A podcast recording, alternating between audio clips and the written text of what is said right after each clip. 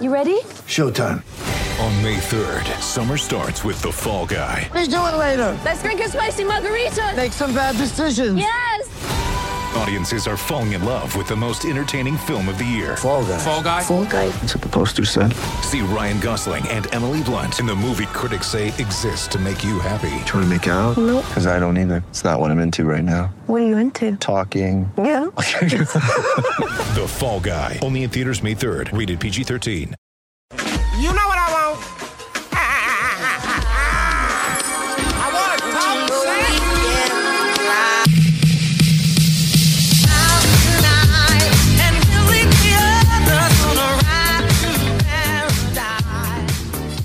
Hey, that's um that's pretty bad. 118 to 93 the Raptors lose to the Cleveland Cavaliers and in they got shellacked, man.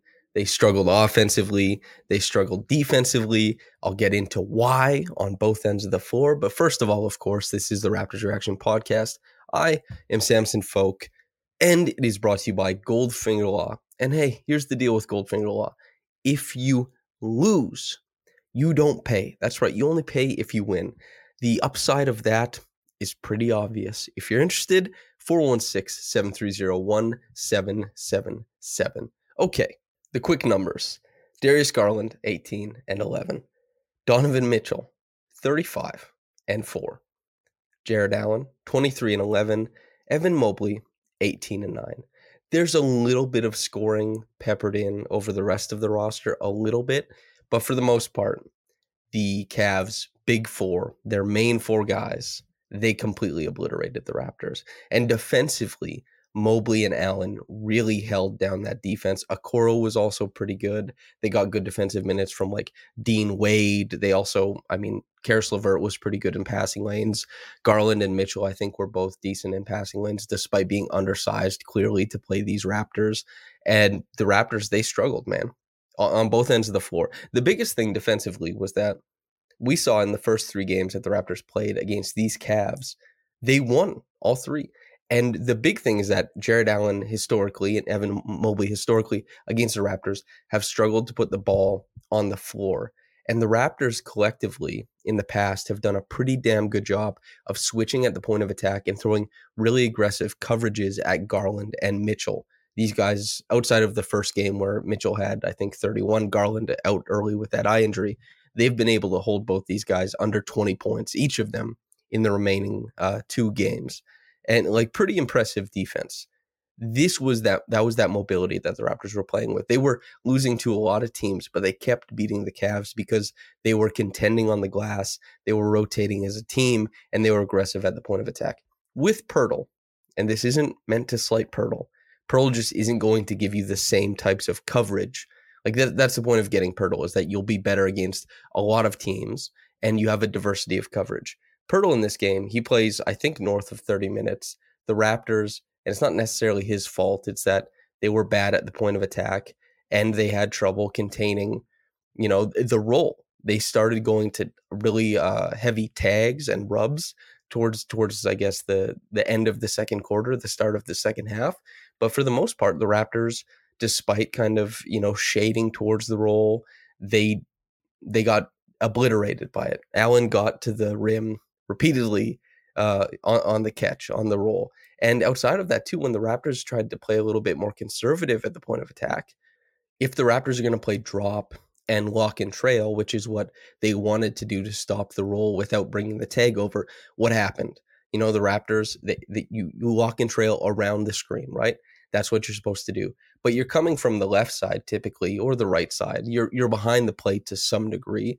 And both Garland and Mitchell are extremely capable of that pound dribble sign step into the pull up triple. These guys shot extremely well from three in this game. Donovan was eight for 12. Garland was three of four. These guys were fantastic from downtown. And anytime the Raptors tried to play a little bit more conservative, they punished it with that jump shooting. Now, if the Raptors wanted to do something a little bit more aggressive off ball, like with maybe maybe nexting or peel switching or something like that, they did a good job of resetting the offense out to the corner, bringing it back up, and then seeing if the Raptors could complete that coverage again. They were running their actions quickly, they were beating the Raptors at the point of attack, and they were making great decisions. And at the end of all of that, they hit their shots on the inside because they had the Raptors in rotation. And if the Raptors weren't in rotation and they had the ball in front of them, they could still hit jump shots over top. It was really impressive defensive performance. On the other side, this is kind of what I've talked about over the past couple um, podcasts. I really hammered it home um, against the Pistons just yesterday. Was talking about the diversity of the offense that Fred brings and how Fred would have made beating the Pistons extreme much easier than it was offensively. In this game, Siakam scores 25 points. He was 10 of 24 from the field. He was 4 of 7 from downtown. He, he hit 4 of the Raptors' nine threes. The ball rested in his hands as the possession finisher, as the shooter. If that's the makeup of the roster, and it's not meant to be, OG is supposed to be a better shooter than he has been since injuring his wrist. Um, Fred is supposed to be there. Gary having a really bad game, two of 13 from the field. This exacerbated the Raptors' lack of shooting. And so, even though Pascal did a good job spacing the floor and punishing the Cavs for kind of stepping away from him and knowing that if the ball swings to him, he's supposed to shoot the ball here, that wasn't happening on the rest of the roster. And that means that the Raptors were relying on the number one defense in the league, trying to beat them through post entry passes and motion offense when they can just sit back and not respect the jump shot, right? This is a really tough ask. This is very difficult to ask the Raptors to do. That's why Siakam was by and away the most important, by and away, far and away the most important offensive player, even though there wasn't really any efficiency to what he was doing. Look at the rest of the roster. I mean, Poeltl is five of six, sure, but you can't give him the shots he wants all the time because you're not getting it into the middle of the paint all the time because there's Allen and and Mobley. These guys are both fantastic defenders. They, will each have a shot at all defense at at the end of the year. Who knows? The front court positions are very competitive, but you know what I mean. Scottie, five of thirteen, had a really tough job and and struggled. I would think once again. You know, this is the third game in a row setting up the offense in the half court. He's great making decisions especially you know as as a, a second or tertiary guy making quick reads, screening, getting the ball in space, making decisions against rotation. And sometimes he'll step up for a game or two at a time and be able to create on ball and make reads as a creator. The past couple days, he hasn't been able to. It's he's a young guy. He's headed for stardom. He's already a very good player. It's not that big a deal over the long course of things. In this game, though, you felt the lumps. Like Scottie couldn't create against the Cavs, and he couldn't create really against the Pistons. And you, you feel that. It, it puts pressure on the rest of the roster. It puts pressure on Pascal, in particular, to create against a set defense that's camping in the lane, that is throwing a lot of attention his way. And OG as well, a guy who eh, still seems very much hampered by his lack of shooting. And I do think that's, you know, because of the injury. He also is a guy who, against the Cavs, historically, when the Raptors have them spaced out with Fred on the floor, has been able to take a guy like Okoro or Donovan Mitchell or Garland, whoever's cross matched or just a bad matchup to begin with, and carve out space on the inside with less shooting on the floor, that didn't work this time around. And the fact that he couldn't shoot in response to that meant that the Raptors' spacing changed and they were less um, potent at the end of these possessions. So seven points, one board, one assist, a quiet game for him. And on top of that, he struggled uh, as, a primary defender. It, it, it was a bad day for anybody. I don't mean to be too hard on OG. It was a bad day for anybody to try and stick Garland and especially Donovan. I mean, eight for 12 from three the shot diet wasn't easy, I would say. It was just incredible shot making. So the Raptors starters struggled largely. Couldn't really defend the guys who were in the primary action, the guys who were off ball and shading. Maybe there's a little bit of a lack of conviction at times. Maybe it seemed like, well, how do we guard this when there's such a big advantage coming down? You know, some plays where it's just you're getting put in two on ones repeatedly. What do you do as the help side guy if you're not Draymond Green, who is the perfect defender at navigating those situations. You know what I mean? They won some of them, sure. There was a really great play to start the second half where Pascal is the low man because he's guarding Mobley in the dunker spot, and they run a dribble handoff. Allen gets the ball on the pass. You know, Siakam meets him above the charge circle. And so Allen is like, okay, do I want to take a floater from like, I don't know, 11, 12 feet out? Probably not. Let me try and pass it to Mobley, who's now in the dunker spot, and Poeltl had come off of Allen and recovers and then swats it away, right? Like that's good defense, that's good rotation, but that's a high wire act. You can't pull that off every single time. That's the that's the thing that the Raptors couldn't do repeatedly. Basically, no defenders can. There's just too much advantage given at the point of the attack. The shot making was too good. I don't think this is a referendum on the Raptors, but the Cavs were awesome today, and they shellacked them. You know, it is what it is. Boucher had a good start to the game, but then didn't play very well later on. Precious was very hit or miss, in my opinion, and the fact that the Cavs were getting to a lot of places on the court meant that the Raptors were in rotation, and especially meant that guys like Poeltl and Siakam and Precious and Scottie had to be communicating extremely well to try and navigate those situations. I think Precious struggled at that in this game. Uh, I, I, think that there were some coverage mistakes on his end. So I don't want to talk too much about those guys. But Jeff Dowtin Jr., there was the pull up three he hit in Donovan Mitchell's eye, which was awesome. But more important than that, uh, he got to the rim a couple times, didn't make everything, but he snaked a pick and roll, got to the baseline, hit a mid range jumper. And I love that because it's the first time he's done that with the big club. You watch his 905 performances, this is something he's doing all the time. He really likes like he likes to crab dribble in the lane. He likes to navigate with a live dribble and kind of herky jerk his way around the court and knows at that level that he can hit his push shots, that he can take a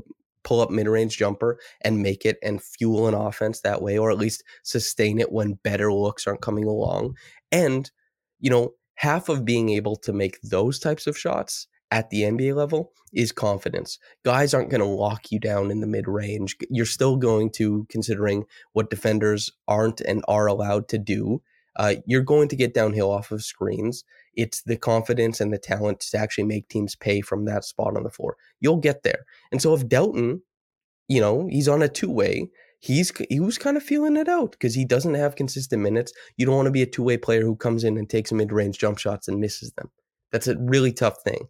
But he's feeling himself. He saw how limited the Raptors' uh, offense was, and he provided them with a little bit of juice. Seven points, one rebound, two assists and it wasn't as big a win defensively.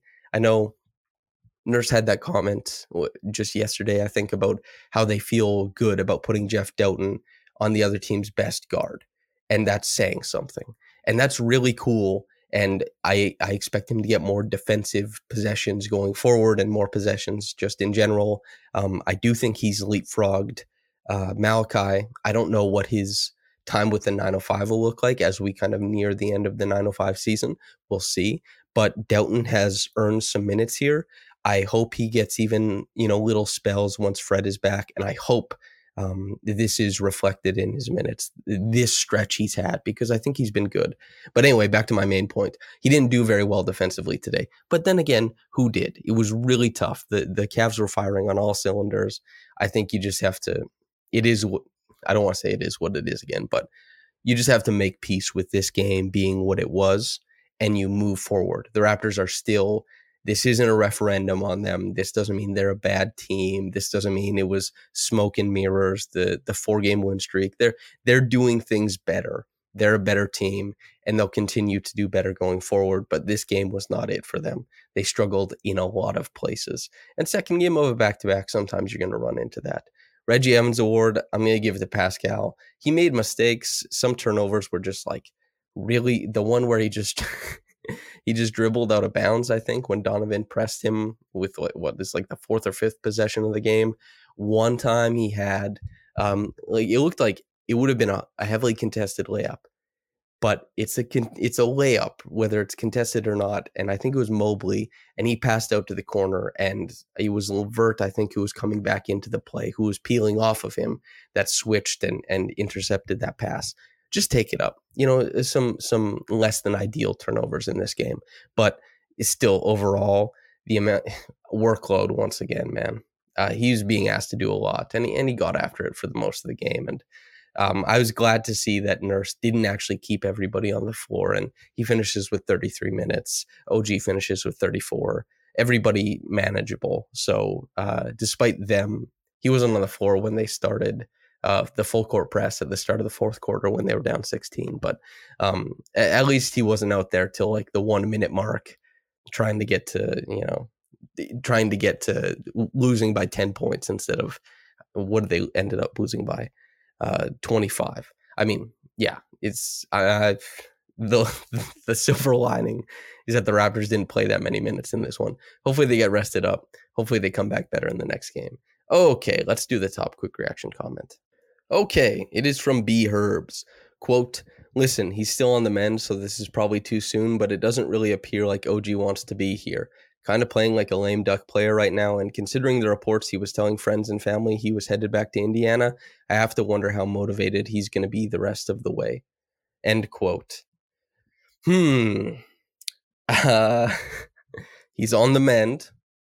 He is a player who gets a contract and he's going to play. He'll be back and he'll contribute to winning. I mean, at least that's what I expect as far as him telling people he's headed back to Indiana and all that kind of stuff, I'm not commenting on that or anything like that. But yeah, um, I hope the I hope the play picks up soon. I hope he gets better most of all because he fell on that wrist again today, and you could see it on the broadcast. He was kind of shaking it off. So we'll see. Thanks for writing in, B Herbs. Thanks for listening in, listener. If it's on YouTube, uh, like the video, subscribe to the channel most importantly, subscribe over at raptorsrepublic.com. That's the only way you get to read my work, Louis Zatzman's work, for example. And if you get into this, oh yeah, uh, sorry, if you listen to this on the podcast, thanks for tuning in. Let me chop it up with you. And whether you got into this in the morning or at night, have a blessed day and goodbye.